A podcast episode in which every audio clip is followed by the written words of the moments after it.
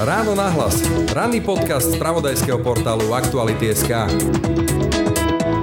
ak dôjde k predčasným voľbám, tak ho budú musieť spláchnuť na meste, tak ako spláchli Roberta Fica. Ale zrejme je to neodvratné. Neviem si predstaviť, že by týmto štýlom dokázal dovládnuť ďalšie 3 roky, pretože už dnes môžeme s trochou nadsázky povedať, že Slovensko je zlyhávajúci štát. Tu už nefungujú inštitúcie a štát si neplní svoje základné funkcie. Lomikare, lomikare, do roka, do dňa ťa pozývam na Boží súd. Pamätná veta zo slávneho iráskovho románu Psohlavci sa tu u nás na Slovensku v roku 2021 stáva smutnou realitou. Liberáli Richarda Sulíka naplnili svoje vlastné proroctvo. Ak neodíde z čela vlády Igor Matovič, odídu z nej oni. Nuža, keďže Igor Matovič zatiaľ nikam neodchádza, vyzerá to tak, že odchádzajú oni. Vládna väčšina tak prakticky rok po svojom vzniku čelí polčasu rozpadu a krajina je tak vystavená nielen hrozbe predčasných volieb, ale aj rozpadu štátu a to doslova v priamom prenose hovorí pre ráno nahlas dlhoročný novinár, komentátor a publicista Arpa Čoltés. My by sme potrebovali naozaj alternatívu, ktorá by dokázala riadiť štát a nerobiť to mafiánskym spôsobom. V tomto okamihu ju žiaľ naozaj nevidím, ale to je problém celej tejto spoločnosti, že my nevieme tú alternatívu vygenerovať. A ja sa obávam, že keby boli hneď zajtra voľby, tak by vygenerovali možno niečo ešte šialenejšie. Je rok od volieb a Slovensko v čase pandémie, ktorá nám deň čo deň berie stovku obetí, prakticky nemá vládu. Kde sa stala chyba a máme vôbec na to vládnuci sami? Aká budúcnosť nás čaká s takouto politickou reprezentáciou? A čo by nám priniesli čoraz viac reálnejšie predčasné voľby? Podľa mňa naozaj budú chcieť, aby fungovali základné funkcie štátu a budú to chcieť za akúkoľvek cenu. A toto vidím ako veľmi nebezpečnú situáciu. Teraz, keď niekto príde s tým heslom, že právo a poriadok nekompromisne, tak je odsúdený na úspech a ľuďom bude v zásade jedno, aké bude používať metódy. Počúvate ráno na hlas, tentoraz s Arpátom Šoltésom. Pekný deň vám želá Braň Robšinský. Ráno nahlas. Ranný podcast z pravodajského portálu Aktuality.sk Vidíš tie hviezdy? Veď je zamračené. Nie, myslím tú hviezdnu ponuku. Čo? Hviezdnu ponuku od Mercedes-Benz. Teraz majú vozidlá so špeciálnou úrokovou sadzbou a zvýhodnenými balíkmi výbavy. A pre hybridy dobíjateľné zo siete môžeš navyše získať kredit na rok jazdenia na elektrický pohon. A kde? Na Mercedes pomočka Benz SK lomka edície. Počúvate podcast Ráno nahlas. Pri mikrofóne vítam Arpada Šoltesa. Ahoj. Ahoj. Arpad rok s rokom sa zišiel a máme tu hrozbu rekonstrukcie vlády, pádu premiéra. Poviem to takto, aj keby premiér padol a vymenil sa, keby s tým on súhlasil, Olano s tým súhlasilo, zostáva v politike, čiže to asi situáciu nerieši.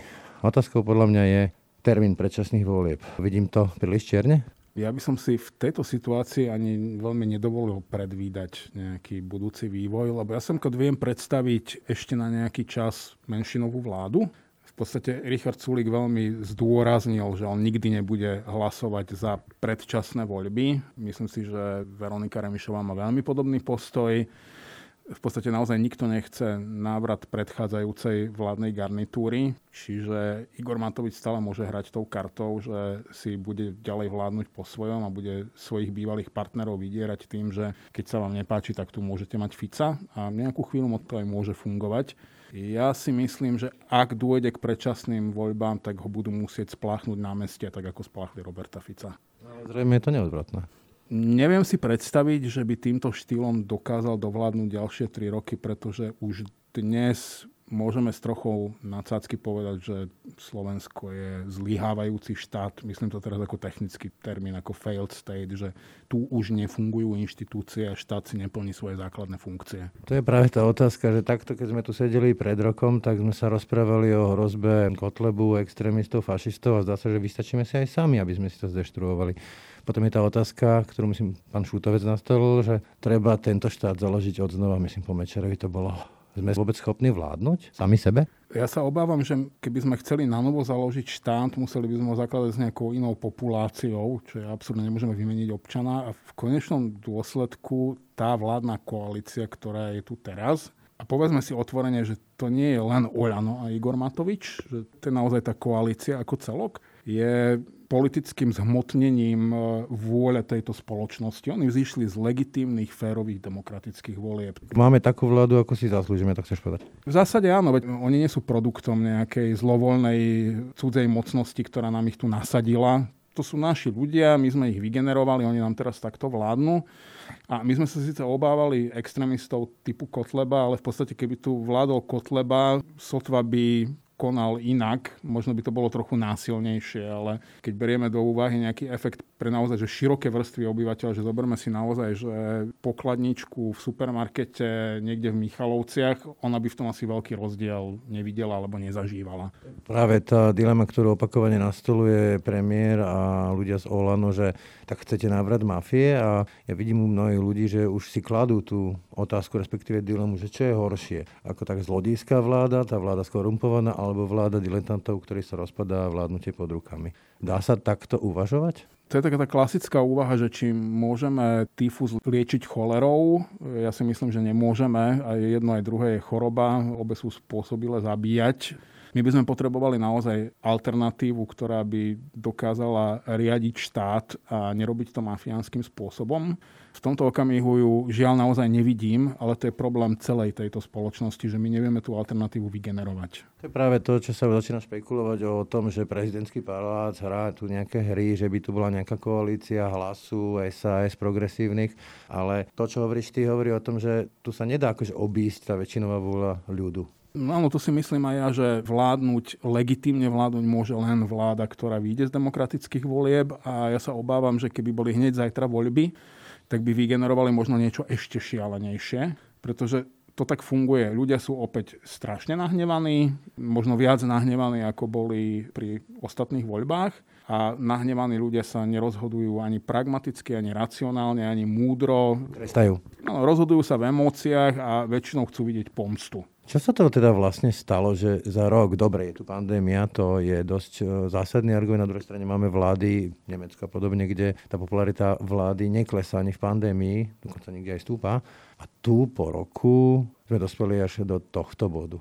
Ako to čítaš ty? Ja hlavne tvrdím, že pandémia nie je výhovorka, pandémia je globálna, funguje na celom svete, je to, je to nejaká kríza a každá kríza je zároveň aj príležitosť. Čiže ono to aj bolo príležitosťou ukázať, že táto nová garnitúra dokáže vládnuť efektívnejšie, lepšie, múdrejšie, dokáže príjmať pragmatické, racionálne, odborné rozhodnutia a že ten štát môže fungovať oveľa lepšie, keď sa nerozkráda. No ale to predsa nevidíme. My vidíme to, že funguje rádovo horšie, ako fungoval vtedy, keď sa rozkrádal. A aké to má vysvetlenie? Ako naozaj fenomén Matovič je, je neprehliadnutelný. Asi častokrát som si kladol tú otázku, prečo to nedeleguje, povedzme, tú pandémiu na nejaké konzílium s nejakým úvodzovkách, že hovorcom alebo ministrom pre pandémiu alebo extrémnej situácie, však máme také, že minister bez kresla v mnohých vládach a tie jeho rôzne snahy pomstu, o revanš, e, urazenosť a tak ďalej, ale je to vysvetliteľné všetko iba Igorom Matovičom? Myslím si, že základným problémom je naozaj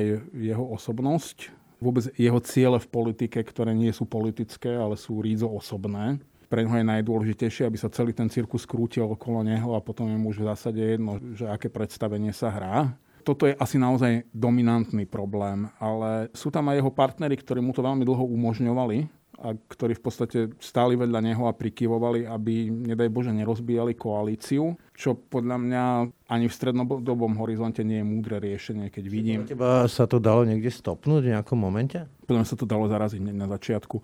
Naozaj, ja nevidím dôvod, prečo Igora Matoviča nezatlačiť do menšinovej vlády v ktorej mu nezostane nič iné, ako sa správať aspoň o niečo rozumnejšie. Z toho jednoduchého dôvodu, že keď sa rozumnejšie správať nebude, tak mu tá vláda padne. Ja mám pocit, že ako opozícia v parlamente, keď podporuje menšinovú vládu, možno nemám taký dosah na jednotlivé detaily vládnutia, ale mám oveľa silnejšiu páku na vládnúcu stranu, ako keď som koaličný partner a musím robiť kompromisy a tolerovať veci, ktoré sú netolerovateľné. Robím novinára 25 rokov zhruba, niečo viac. A keď sa pozerám, neviem, Veronika Remišová, aké ona vlastne má politické skúsenosti? Ako, keď sledujem tie posledné vyjadrenia, to je ako by ste nevedela napočítať v politike tú malú násobilku, že čo vlastne má v rukách, čo nemá, aké žetóny, čo môže s tými žetónmi, ktoré má hrať.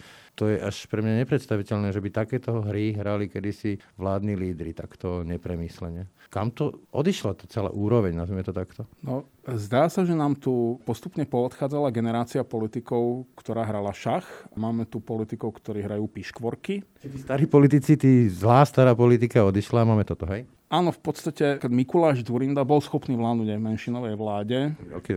myslím si tiež, že to boli 3 roky zhruba, ustál to síce s obviňovaním, že kupoval poslancov, ale utiahol to úplne v pohode.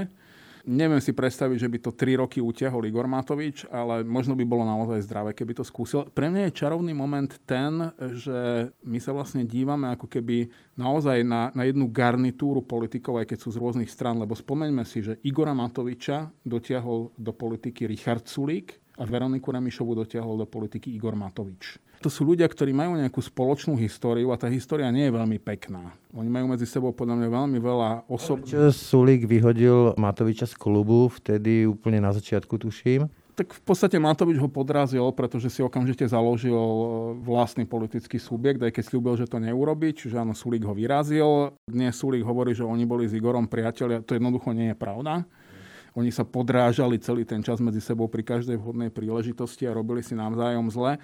Takisto Igor Matovič nikdy neodpustí Veroniky Remišovej, že nebola lojálna. Dokonca sa ho pokúsila v rámci Olano nahradiť. Chvíľku sa o nej hovorilo ako o korunnej princeznej bolo takéto obdobie, keď on naozaj ako keby zmizol z verejného života na nejaký čas a naozaj to Olano pod jej vedením sa správalo trochu kultivovanejšie, bolo tak menej konfrontačné. Potom sa vrátil Igor Matovič, ale práve s tou svojou antisystémovou konfrontačnou politikou vlastne dosiahol volebný úspech. Len to je jeho zásadný problém. On nie je politik, on je antipolitika. Keď ale... premiér nerobí politiku, tak to prosto nemôže dopadnúť dobre. A on nerobí politiku, on, on robí show, on, on robí chaos. Dobre, tak hovoríš, že nerobí politiku, nemá politické ciele. Čo teda podľa teba je jeho cieľom? Lebo každý človek má nejakú métu, nejakú ambíciu. Čo je jeho ambíciou v tejto situácii? Môže byť. Keby som to mal hrubo zjednodušiť, tak 5 miliónov lajkov na Facebooku. Užívate pozornosť. Áno, on je na to taký veľmi nezdvorilý anglický výraz attention war a ja si myslím, že on je presne ten človek, ktorý je ochotný urobiť pre pozornosť absolútne čokoľvek a dokonca mu jedno, že či tá pozornosť je pozitívna alebo negatívna. On si rovnako užíva svojich hejterov ako svoj fanklub. Keď sa vrátim eh, k tomu tvojmu popisu tých vzťahov Sulik, Remišova, Matovič, ja rozumiem takým kategóriám, ako je lojalita, dôvera, to je v každom vzťahu, ale politika alebo profesionálny politik, typické je, že sa na to vedia povzniesť, pretože tam sú proste účelové vzťahy, účelové spojenectva, účelové koalície. Tam nejde o to, či sa tí ľudia majú radi, oni k sebe nechodia na večeru, ale potrebujú spolu vládnuť alebo dohodnúť nejaký biznis, myslím politicky. Toto už prestalo platiť? No, ja si myslím, že v súčasnej vláde nesedí naozaj prakticky ani jeden politik. Toto je naozaj skupina ani nenadšených amatérov, pretože nadšení amatéri niekedy dokážu produkovať lepšie veci ako vyhorení profesionáli. Toto sú naozaj diletanti. Mi napadá, že myslím, Adam Znaušek to napísal, že keď je k tejto situácii súli Kissingerom, tak to o niečom vypoveda. Áno, momentálne vyzerá Richard Sulik ako slovenský Kissinger, ale to je to, že pri Igorovi Matovičovi by vyzeralo ako Kissinger aj v rece zemiakov. Videli sme, čo dokáže urobiť a ako dokáže otestovať silu inštitúcií tak e, na naše pomery dlhodobých e, Donald Trump v Amerike. A tiež takmer to vyzeralo, že Boh vie, ako to celé skončí čo takéto testovanie nepolitických politikov urobí s tými inštitúciami u nás. Lebo naozaj tie inštitúcie sú postavené na istej tradícii a na istej dôvere, predovšetkým nepísanej dôvere. Povedzme si, že u nás je nedôvera v inštitúcie naozaj že dlhodobou tradíciou už tým majú veľmi zlú pozíciu, že tu už naozaj za monarchie nebolo práve populárne, že dôverovať inštitúciám. My sme to tu stále brali tak, že sklonili sme sa pred vrchnosťou, pretože sme sa báli nejakého trestu, čiže vrchnosť, ktorá dokázala, že tvrdo vynúcovať pravidla, dokázala... Živiť tá ruka? Cukor a bič. Čiže my sme sa pred nimi sklonili, ale nikdy sme im nedôverovali a za socializmu už teda, že definitívne sa stratila akákoľvek dôvera k inštitúciám a po 89. roku sme žiadnu nikdy ani nezačali reálne budovať, alebo možno občas v nejakých obdobiach druhá Zurindová vláda, Radičovej vláda, že trošku sme už videli nejaké svetlo na konci tunela a teraz sa to rozsypalo úplne. A to vidíme práve napríklad na pandemických opatreniach, u nás bola vždy frajerina, že nejakým spôsobom s tými inštitúciami vykývať obísť pravidlá, ohnúť pravidlá, vyhnúť sa povinnosti. Také akože? Teraz sa to prejavuje naplno, že človek pozrie z okna a vidí, že pred každou zatvorenou krčmou popíja z nejakého plastového pohára hľúčik ľudí niečo z toho polovica bez rúšok. Policajti prechádzajú okolo a nonšalantne si to nevšímajú. Naozaj tu už si štát neplní ani takú tú základnú funkciu, že mal by chrániť občana v pandemickej situácii aj pred sebou samým niekedy a ľudia považujú možno za dôležitejšie obísť tie pandemické pravidlá, ako chrániť svoje vlastné životy. Rozmýšľam nad tým, že tí ľudia, ktorí sedeli pred počítačom a pozerali sa na to krútiace sa koliesko pri tej márnej snahe zaočkovať alebo zaregistrovať očkovanie svojej mamy alebo otca a všetkých tých ďalších situáciách typu nedostatočná sociálna pomoc v situácii, keď človeku ide o strechu a deti a podobných príkladov sú tisícky tak mi napadá, že vlastne mafie vznikli ako dôsledok rozpadajúceho, zlyhajúceho štátu. Mafie nahradili ten štát. Tak sa pýtam, kam povedie takto sa rozkladajúci štát, alebo do čoho povedie? No, ak to bude postupovať takto ďalej, tak naozaj budú vznikať paralelné štruktúry, bude sa posilňovať sivá ekonomika, ktorá teraz predpokladám, že prekvitá, lebo keď sa k niečomu neviem dostať legálne a dopyt je veľký, tak vždy sa nájde ten človek, ktorý urobí nejakú nelegálnu ponuku toto je nevyhnutné. Ale ešte mi napadá, že keď hovoríme o nejakej dôvere k inštitúciám alebo vôbec k stavu inštitúcií, že ani ľudia vo vnútri inštitúcií neberú svoje inštitúcie bohvie ako vážne. Že tu chýba aj hrdosť, povedzme, že štátneho úradníka na svoju pozíciu. Videli sme napríklad príklad hrdosti štátneho úradníka v prípade Šuklu, pani Báčovej a videli sme, ako to dopadlo. Áno, a to si povedzme, že pani Baťová je naozaj svetlá výnimka. Väčšina ľudí, ktorí vedú nejakú inštitúciu, jednoducho ohne chrbát a skloní sa pred výkonnou mocou málo kto sa postaví, že predsedovi vlády na odpor alebo niektorému ministrovi. Čiže to, čo pri Trumpovi v USA fungovalo, že ten štátny úradník úplne nepustí do gatí ani zo svojho vlastného prezidenta, keď postupuje podľa zákona. On jednoducho on nevie, ako by mal ten zákon ohnúť, lebo na to nie je zvyknutý. Tak u nás jednoducho všetci zrazia opätky a budú robiť veci aj nezákonným spôsobom len preto, lebo im to niekto prikázal z pozície moci to sa teraz podľa mňa deje. Však celý ten nákup Sputnika nemá absolútne nič spoločné s pevne danými pravidlami narábania s nejakými liečivami alebo vakcínami. Ale keďže si to premiér takto vymyslel, tak to všetci realizovali a v zásade sa nikto nepostavil na odpor. V dobre fungujúcej krajine, kde naozaj inštitúcie fungujú, by to nedokázal zrealizovať. Pri takto fungujúcej vláde, ktorá sa naozaj v čase 100 mŕtvych denne pri tempe 100 mŕtvych denne zaoberá sama sebou, už eh, celé týždne v podstate, si opozícia naozaj môže vyložiť nohy a vyťahnuť tie povestné pukance a čakať. A čaká. Peter Pellegrini je aktuálne najhorúcejším pretendentom na budúceho premiéra. A to sa práve pýtam, aby skladiem otázku, že po tomto premiérovi bude zrejme väčšine ľudí dobrý ktokoľvek, kto nevyvádza každý deň nejakú nečakanú show. To je strašne nízko položená látka ten Peter Pellegrini predsa má svoju politickú minulosť a tá tiež nie je veľmi pekná. Isté, ale v tomto okamihu majú ľudia pocit, že ak bude schopný zorganizovať život v krajine, takže bude jasné, aké pravidla máme dodržiavať a veci budú fungovať, tak je to lepšie ako súčasný stav. A povedzme si, že naozaj tu 5 miliónov ľudí nerieši politiku. Ich nezaujímajú vzťahy medzi Richardom Sulíkom a Igorom Matovičom. A už vôbec nejaké politické stratégie, pravica, ľavica, liberáli, konzervatívci. Oni normálne potrebujú že ísť do práce, zarobiť peniaze, kúpiť deťom jedlo. Cesty, železnice, nemocnice a chodila výplata. No, problém 4,5 milióna ľudí z tých 5 miliónov sú naozaj praktické veci, že ako prežiť ďalší deň, týždeň, mesiac, rok. A táto vláda im to nevie zabezpečiť, lebo tu naozaj tu človek v útorok nevie, ako má dodržiavať pravidlá, ktoré platia od pondelka a nevie mu to povedať ani štátna inštitúcia, ktorá tie pravidlá príjmala. To sa nám stáva bežne. A potom, keď to povie, tak medzi tým sa to už zmenilo myslím, že Karol Wolf na Facebooku, to bolo také veľmi výstižné, že napísal, že komentátori by si mali dať pauzu, pretože napíšu komentár a o hodinu ho môžu vymazať, pretože všetko je inak.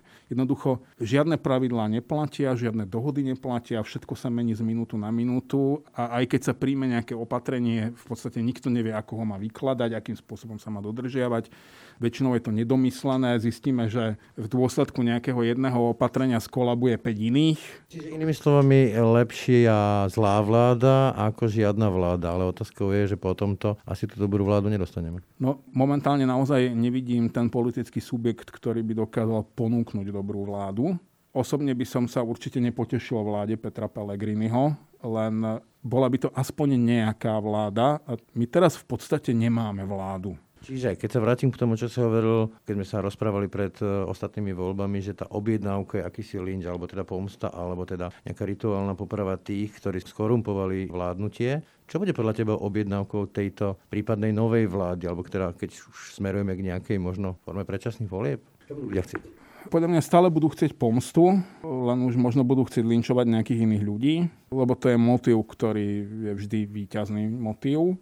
A podľa mňa naozaj budú chcieť, aby fungovali základné funkcie štátu a budú to chcieť za akúkoľvek cenu. A toto vidím ako veľmi nebezpečnú situáciu. Teraz, keď niekto príde s tým heslom, že právo a poriadok nekompromisne, tak je odsúdený na úspech a ľuďom bude v zásade jedno, aké bude používať metódy. Hlavne Igor Matovič ukázal, že hranice sa dajú posúvať takmer do nekonečna a že odhodlanému politikovi v tejto krajine prejde skoro čokoľvek. Ja si myslím, že už teraz sa veľmi oslabilo vnímanie niektorých mechanizmov právneho štátu, ako je prezumpcia neviny ľudia majú pocit, že zatváranie do väzby je akási forma trestu a pomsty. Tiež nepokojuje, keď som pozeral na pani Jankovskú, ako myslím si o nej svoje. Ako tie príbehy za ňou počas toho, keď ona mala moc, sú veľmi nepekné. Ale keď čítam po tých sociálnych sieťach, dokonca od poslancov Národnej rady, Zolano, ale to teraz nie je podstatné, kto to bol, že vlastne ona si to zaslúži, neviem, až mám razy z toho. No, ono je to tak, že jedna z vecí, z ktorých je Monika Jankovská podozrivá, je, že ona niekoho nechala zavrieť do väzby, aby mu mohla zobrať majetok a dať ho mafii. Kauza Fatima. Áno, kauza Fatima. Čiže je veľmi lákavé povedať, že tak jej treba. Vlastná medicína? Presne, nech si spápa vlastnú medicínu, len ja sa pýtam, že ak to chceme robiť rovnako ako ona, za čo ju vlastne trestáme a v čom sme potom lepší, hlavne to už potom nie je právny štát, to je potom obyčajný sprostý lynč, ale čo mňa najviac vyrušuje, je takéto obyčajné, že praktické hľadisko, keby jej teraz dali ten náramok, a poslali ju domov a bola by pod permanentnou kontrolou. Ako Monika Jankovská dnes nemá nejaký vplyv. Nikto z jej bývalých kamarátov sa jej nedotkne trojmetrovou tyčou, pretože je pre nich toxická. Čím k nej boli bližšie, tým je pre nich toxickejšia, tým viac sa od nej budú držať mimo dostrelu nemá šancu niečo ovplyvniť, nemá kam újsť. Ona nekradla po stovkách miliónov, nie je z toho podozrivá. Je podozrivá z toho, že si brala relatívne smiešné obnosy to nie sú peniaze, ktoré zbali a zmizne niekam na Belize a do smrti nemusí pracovať. Čiže on, ona nemá kam újsť, nemá čo ovplyvniť. Keby sedela s tým náramkom doma, ako čo sa zmení? No nezmení sa nič. Ale keď ju budú do nekonečne držať vo väzbe, môže sa stať, že kým príde k reálnemu procesu, kde by jej mohli všetky tie podozrenia a obvinenia dokázať, a naozaj ju potrestať výkonom trestu, ktorý by si oprávnene zaslúžila, ona už nebude spôsobila procesu mentálne, psychicky. To sa môže stať. Tým pádom sa nikdy nedozvieme, ako to bolo naozaj. Nikdy nebude existovať právoplatný rozsudok. Jej obete, minimálne v kauze Fatima, vlastne nikdy nedostanú naozaj zadosť učinenie. Môžu vnímať ako pomstu, že ona sa zbláznila a skončí niekde v Pezinku na Cajle do smrti, OK, ale to je pomsta, to nie je spravodlivosť mne tieto postupy prídu naozaj ako, že nedokážeme dať občanom tejto krajiny absolútne nič, nič tu nefunguje, dajme im aspoň ten lynč, že to ich na chvíľku tak upokojí. O lynči, na druhej strane, ale naozaj. Lebo už tu lietali aj trestné oznámenia, ale teraz nejde o tie spolitizované trestné oznámenia, ale o meritum veci, kde Máme tu príklady, kde sa proste zanedbávajú veci v otázke života a smrti. Je tu vakcinácia naozaj, ktorá ohrozuje ľudí, ktorí sú sociálne slabí, nemajú internet a tak ďalej a tak ďalej. To nie sú veci na prokurátora naozaj, veď ako Môžu si tí politici robiť v takýchto zásadných veciach, čo chcú, bez tej obavy, že to povedie k nejakým trestnoprávnym dôsledkom? Ja som v tomto trochu liberálny, že ja si nemyslím, že môžeme politikov trestnoprávne poťahovať za politické rozhodnutia, ktoré aj spôsobia úplnú katastrofu, pretože oni majú mandát od voliča a volič je v podstate spolu zodpovedný za všetko, čo sa deje. A nielen volič, ale my tu na Slovensku tak zvláštne deformovane vnímame moc, my ako keby sme vnímali iba exekutívu. Ale vláda nemá mandát od voliča. Mandát od voliča má parlament a vládu generuje parlament. To znamená, že zodpovednosť za vládu má parlament a parlament má všetky karty v rukách. Parlament môže dnes zvolať mimoriadnu schôdzu, kde spustí hlasovanie o nedôvere vláde a môže ju poslať do hája zeleného jediným jedným hlasovaním. Zároveň to neznamená predčasné voľby. Ten parlament môže vygenerovať úplne inú novú vládu. Mali sme tu uh, Pellegrini Fico, hej. Dokonca, ak sa to posunulo, ešte keď bola Radičovej vláda a padla, tak nikoho nenapadlo z tých relevantných hráčov postaviť na pôdorise tej padlej koalície novú vládu, hoci by to bolo úplne legitímne a rovnaké ako to urobil Peter Pellegrini v prípade výmeny Roberta Fica. Dokonca ja si myslím, že z pohľadu ústavy je to oveľa legitimnejšie ako predčasné voľby. Lebo naozaj tí poslanci majú mandát na 4 roky a oni by proste mali dostať tú šancu, že OK, túto vládu sme nepostavili najlepšie, je nám ľúto, skúsime ponúknuť ešte nejakú inú. To je ich právo, ale problém je aj v kvalite tých poslancov koľko poslancov v dnešnom parlamente sú politici, ktorí dokážu politicky rozmýšľať. Neviem, či by sme narátali, že piatich. Keď uh, Šimečka starší napísal úvahu o tom, že vlastne Pelegrini nie je Fico, že tu môže vzniknúť nejaká koalícia s pôdorysom aj hlasu, aj SAS a povedzme progresívneho a tak ďalej, dostal sa také ohornenia nosom, že teda nejaká rehabilitácia mafie a podobne, ale dá sa tu vytvoriť nejaká rezervácia, do ktorej by sme vytlačili stranu s najväčším výtlakom, lebo sa nám nepáči, lebo má naozaj nepríjemnú minulosť? Dá sa to urobiť, len ako vidíme, nefunguje to. Na druhú stranu, my sme si takto hovorili, že Fico nie je mečiar. A ona potom tak postupne zmečiarovateľ to je ten problém, že keď si vyberáme tie menšie zlá, tak e, akékoľvek malilinké zlo, keď ho budeme pravidelne zalievať mocou, tak nakoniec vyrastie do oblúdnych rozmerov a toto je myslím si, že úplne nevyhnutný proces. Neviem si dnes úplne jasne predstaviť, že akým spôsobom by Peter Pellegrini fungoval, alebo neviem to predvídať. Podľa mňa to dnes nevie ani on. Keď uh, hovoríš o mečiarovatení napríklad Roberta Fica, vidíš nejakú možnosť, že by sa touto cestou v vodovkách urbanizácie, ale nejde o to meno. Jednoducho prechádzajú to naozaj veci, ktoré boli nepredstaviteľné, či už to vymenuje prednostvo a tak ďalej. Vydal aj Igor Matovič s takou autoritárskejšou cestou, že má ešte v rukách nejakú takúto páku? Povedať o Igorovi Matovičovi, že Mečiarovatie alebo Orbánovatie by bolo hrubou úražkou Mečiara aj Orbána. Obzvlášť Orbána, ktorý je naozaj brilantný politický stratég a má všetko premyslené na 10 krokov dopredu a veľmi presne vie, čo robí. Robí hnusné veci, ktoré sú mne teda bytostne odporné, ale on naozaj on je veľký politický hráč a stratég. Koná premyslenie. Igor Matovič podľa mňa ani nevie, čo činí. On to robí preto, lebo môže on nemá stratégie, on nemá plány, on má nápady. To je naozaj taký mozgotrisk nápadov. A on keď má nejaký nápad, ten nápad je určite úžasný, on je geniálny a treba ho zrealizovať. Keď máme šťastie, tak o 5 minút má nejaký iný nápad, ktorý je ešte geniálnejší, ešte zaujímavejšie, ide realizovať ten a možno sa netýka takého veľkého počtu ľudí. Keď máme smolu, tak sa zafixuje na ten jeden, ako bolo treba to plošné testovanie a následky sú katastrofálne, ale ja si nemyslím, že on má nejaký že masterplán, že on vie, čo chce Problém je, že týmto štýlom vládnutia on naozaj vedie Slovensko na východ. Jednoducho preto, lebo toto nie je štýl demokratickej vlády a tento štýl vládnutia nepatrí do Európskej únie. Tým pádom nejaký Viktor Orbán je dnes jeho prirodzeným spojencom. Kto si kde si, už ani neviem, mal taký veľmi vtipný status na Facebooku, kde sa zastával Igora Matoviča a popisoval ho práve pri tom nákupe Sputniku, že aký on je brilantný šachový hráč a ako dal všetkým šachmat čo považujem za hrozne tupé, lebo v skutočnosti ten šachista, ktorý hral túto hru, sedí niekde v Kremli a Orbán bol tá ruka, ktorá posúvala po šachovnici toho malého pešiačika Igora Matoviča, ktorého domanipulovali do veľmi škaredej spravodajskej hry. Ako jednoducho ten záber na Košickom letisku, ako stojí pred tými veľkými nápismi Sputnik, to je akože tak výbornú, perfektne zrealizovanú spravodajskú operáciu vplyvovú sa nepodarilo urobiť Kremlu na tomto území od 68. roku alebo možno aj od 48 to bolo fenomenálne zahraté celé. Zadarmo. Úplne zadarmo a ešte Igor Matovič, keďže on naozaj on netuší nič o nejakej geopolitike, zahraničnej politike, on autenticky nevie, o čom rozhoduje, On dokonca ešte aj bol schopný povedať náhlas, že jeho minister zahraničných vecí si priveľa dovolil, keď si vyskočil na maďarského ministra zahraničných vecí, lebo to je najlepší kamoš Slovenska, lebo on mu pomohol tie 2 milióny dávok Sputnika v Rusku vybaviť. Čiže on, on, on to v podstate normálne nahlas, na plné ústa verejne povedal, lebo on ani nevie, že by sa o tom malo mlčať.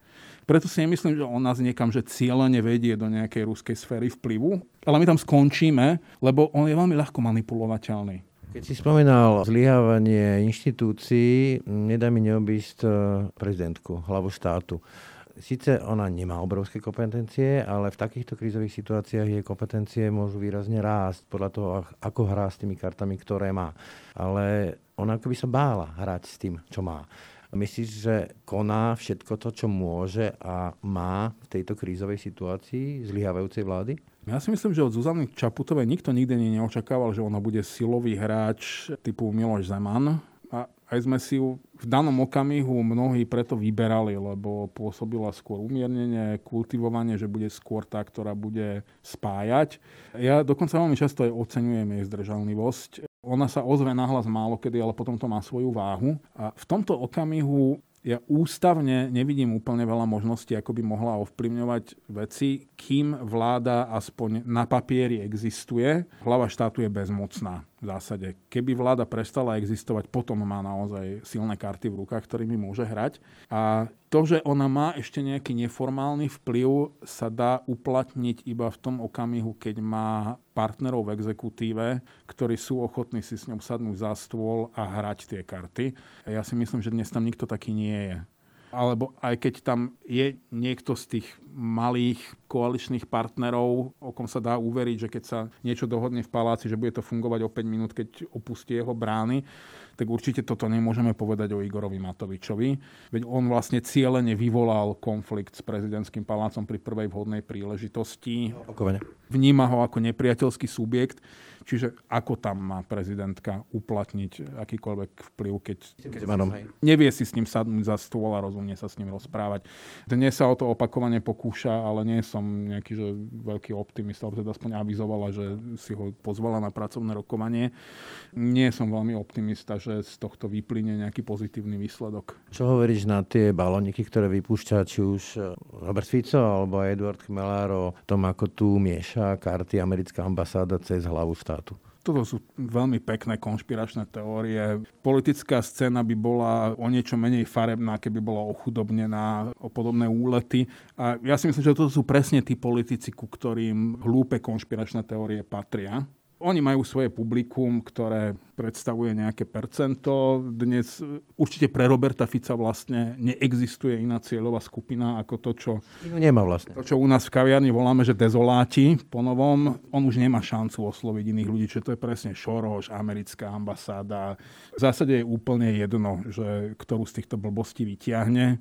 Napokon, aké už má tu americká vláda, že priame politické, stranické záujmy, že by teraz išla niekoho podporiť a niekoho utopiť ako ich zaujíma, či táto krajina sa udrží ako súčasť západu, alebo nie. A aj to ich zaujíma skôr len tak marginálne, lebo zase povedzme, že to 5 miliónové Slovensko, že či zostane členskou krajinou Európskej únie, alebo sa stane západnou oblasťou Ruskej federácie, v podstate nie je významné pre nikoho okrem obyvateľov Slovenska. NAKA zadržala šéfa Slovenskej informačnej služby. Dostávame sa k tomu až teraz, pričom v inej situácii, v inej dobe by sme asi touto informáciou rozhovor začali, že čo to má znamenať, že pre šéfa Sisky si vletí komando NAKY.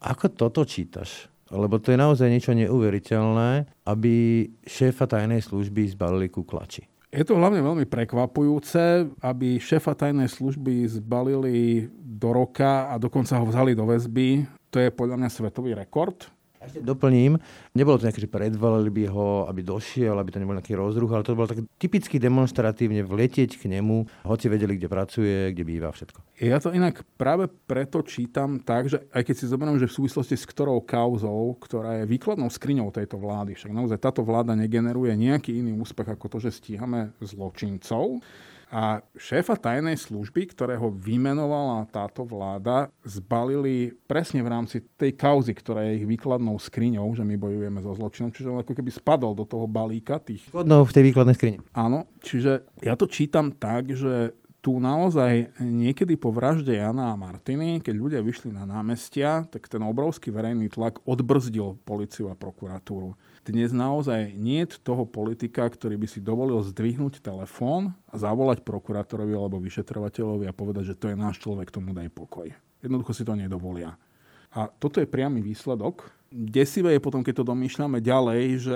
To myslia v MI5, CIA a ďalších partnerských službách? to je tá praktická časť problému, že vo všetkých partnerských službách dnes analytici sedia a horúčkovi to analýzujú, že čo všetko odstúpili Slovenskej republike a koho každého to môže ohroziť alebo aké záujmy to môže ohroziť. Druhá vec je, že ak je to všetko až takto poprepájané, že vláda zmeny bez myhnutia oka vygenerovala šéfa tajnej služby, ktorého zbalili v súvislosti so smeráckými mafiánskymi kauzami, takže kde je potom zmena? Navyše, povedzme si, že človek, ktorého vymenovali za riaditeľa Slovenskej informačnej služby, bol naozaj jedným z kľúčových strategických mozgov za stranou Sme rodina.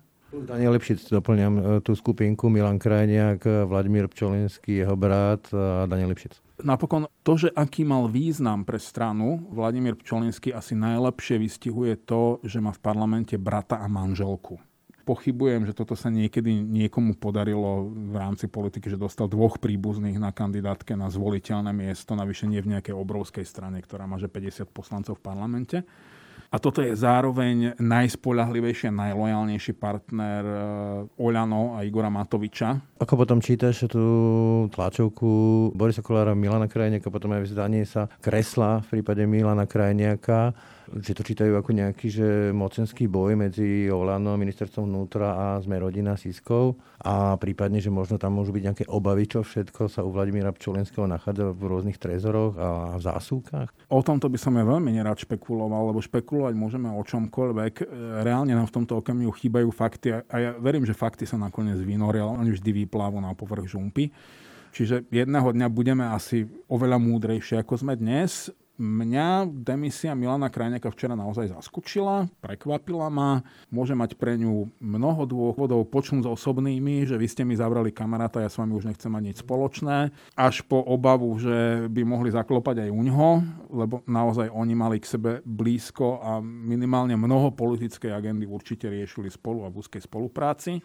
Čiže teoreticky môže mať Milan Krajňák z niečoho obavu, neviem, to vie on. Neviem si ale predstaviť, že ako by mu v tom prípade pomohol odchod z ministerského postu. Nejako možno sa stáva menej zaujímavým terčom, ale zase ja si nemyslím, že policajti, vyšetrovateľia, prokurátori, ktorí riešia tieto kauzy, že by uvažovali v týchto dimenziách, že poďme po niekom len preto, lebo je minister, alebo len preto, lebo je šéf tajnej služby. Hoci už pri tej tajnej službe to môže zohrávať rolu, že ak je tam niekto, koho podozrievam z korupcie, tak je to obrovské bezpečnostné riziko. A ja si myslím, že keď sa nejaký prokurátor odhodla k tomu, že nechá zbaliť riaditeľa Slovenskej informačnej služby, čo naozaj je že jedna že stop piatich mocenských pozícií v krajine vôbec. Že ho nechá že zobrať kúkláčmi, žiada preň ho väzbu a dostane ju, tak podľa mňa asi má v rukách aj niečo viac ako výpovede nejakých jedného, dvoch kajúcníkov. Musí si byť veľmi istý, že má dobre nabitú zbraň s právnym strelivom, pretože má šancu iba na tento jediný jeden výstrel a keď minie alebo mu zlyha zbraň, tak je kariérne mŕtvy. 100%. Pretože toto je naozaj toto je škandál na medzinárodnej úrovni, ktorý vnímajú diplomati, zahraniční partnery, ktorí budú mať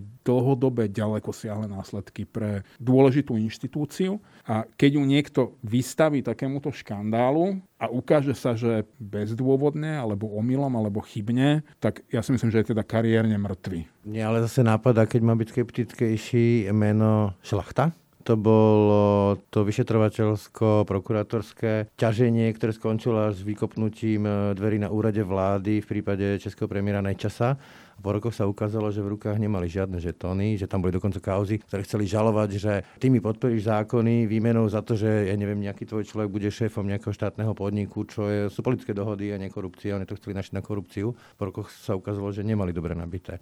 Čo keď je to tak, že nejakému návale adrenalínu sa odviazala, povedzme, aj Tanaka? V tom prípade to s nimi dopadne veľmi podobne, ako to vtedy dopadlo v Česku so Šlachtom, ktorý, pokiaľ viem, tiež neskončil úplne slávne. Ja si myslím stranu. Prokurátor, ktorému by sa podaril takýto lapsus, by naozaj skončil niekde na okresnej prokuratúre v Michalovce strúhal by tam cerusky, že podľa mňa by ho nenechali užalovať ani krádeže kompotov z pivníc.